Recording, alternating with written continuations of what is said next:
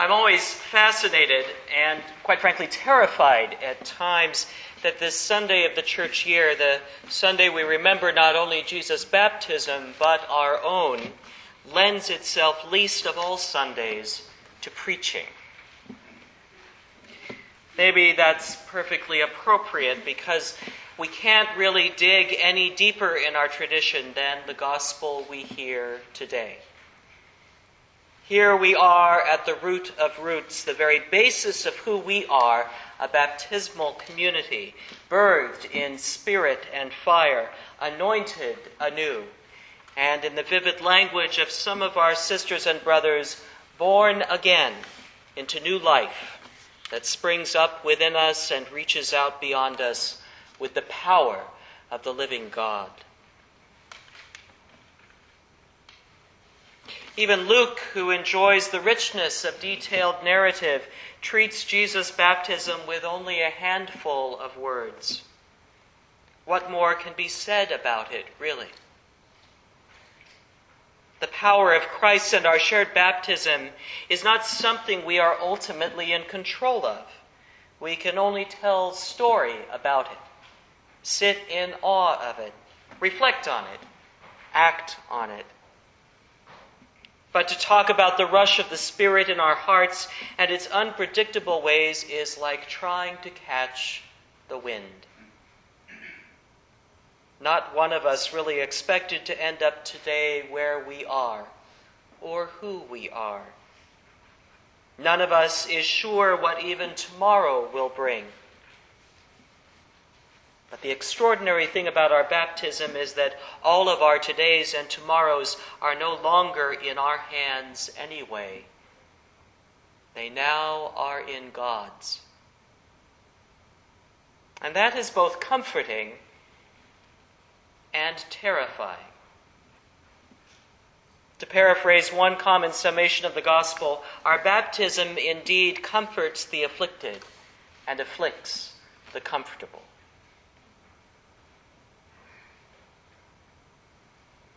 The promise of baptism is like God's promise to Israel emerging from exile in today's reading from Isaiah. The world is going to be turned upside down.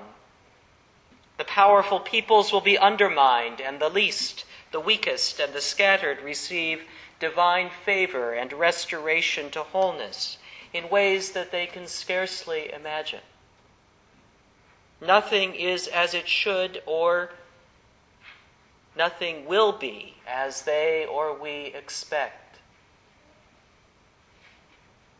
Likewise, in our story of the early church from the book of Acts, the apostles discover to their amazement that the gospel has found footing with the Samaritans, the pariahs of their day.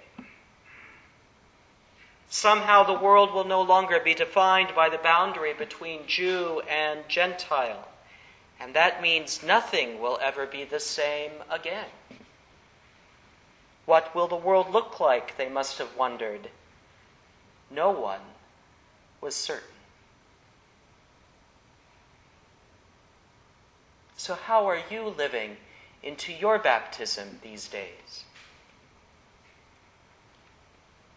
For so many of us, it seems in these most uncertain times, that our baptism gives us the simple recognition that we are not in control over our own lives. And that is indeed the first step in allowing our baptism to work through us, to allow God to be in command. And where that God will lead us next is entirely unknown. Well, at least He ain't telling me.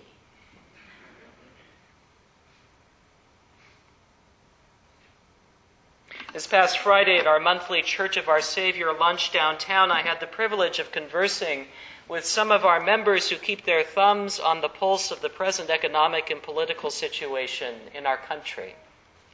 They have to, it's part of their job. So we talked politics. Maybe a little dangerous for a group of strong minded Episcopalians to do, but nonetheless, we did. And I don't mean the partisan kind or the rancorous soundbite slinging we see so too often in the media. I mean the meaty sort about policy and ethics and morality, about what's possible, about what might work, about the complexity of the difficult situation in which we find ourselves as a country and a world. We reflected how easy it is these days to bury our heads in the sand of our individual interests and pretend that what affects our neighbor doesn't affect us.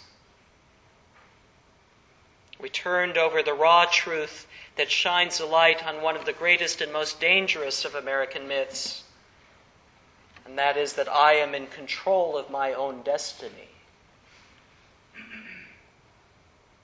We watch our elected leaders and our bureaucracies these days flounder in the face of not really knowing quite what's going to happen next.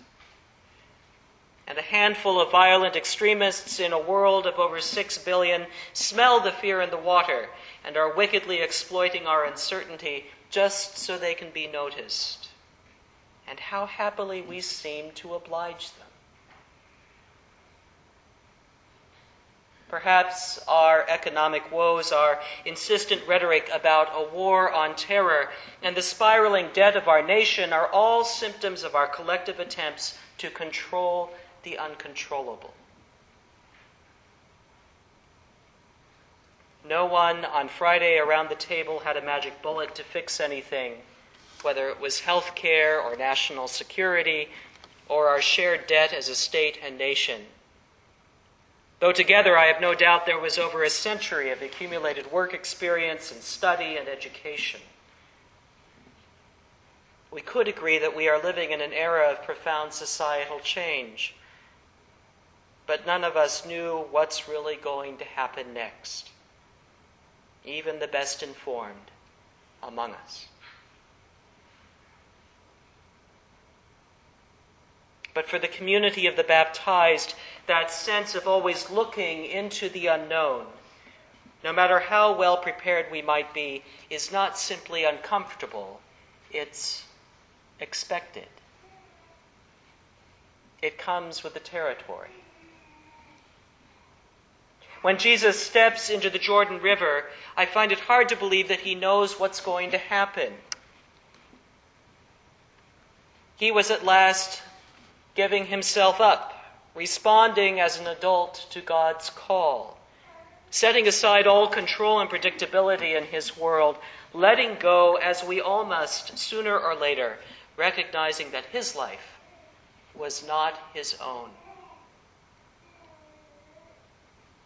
There's a powerful sense in this earlier, earliest strand of our shared Christian tradition that the Jesus who comes out of the Jordan is not the same Jesus who went into it whatever human ambitions and blood ties that held him to his home in Nazareth, whatever life of certainty that awaited taking up his father's trade, all of that, all of that is gone now, washed away in the swirling waters. He has now been anointed by the Spirit and called beloved by God. The incarnation has now grown up. The predictions and oracles of his birth have reached their full adulthood. The fulfillment of what has been prophesied is about to unfold, and those hopes and fears of all the years are about to bear fruit. Humanity will never be as it was. And so, because of this singular act, we look in the mirror at ourselves as Christians and no longer see simple flesh and blood, but God touched and God directed lives. Sometimes kicking and screaming, I might add. We no longer see ourselves as towering, rugged individuals. Instead, we see ourselves fundamentally in relationship, not only with those we know, but with the unknown, with the stranger, with the wayward, and with those we never thought we'd befriend. And we see ourselves in relationship with a God in Christ who defines unpredictability. And who at the same time transcends our fears and defies even our wildest imaginings. That's what we celebrate this day. How odd we are. And how blessed. How blessed as we break bread together yet again and sing praises as an anointed community, born anew. For God's grace has touched us, and we are no longer our own. And what and who we will become has yet to be revealed. But the blessing is that we know, in the face of all our uncertainties about our future, that we are loved. We are the beloved of God. And you know, perhaps that's all that really matters in the end.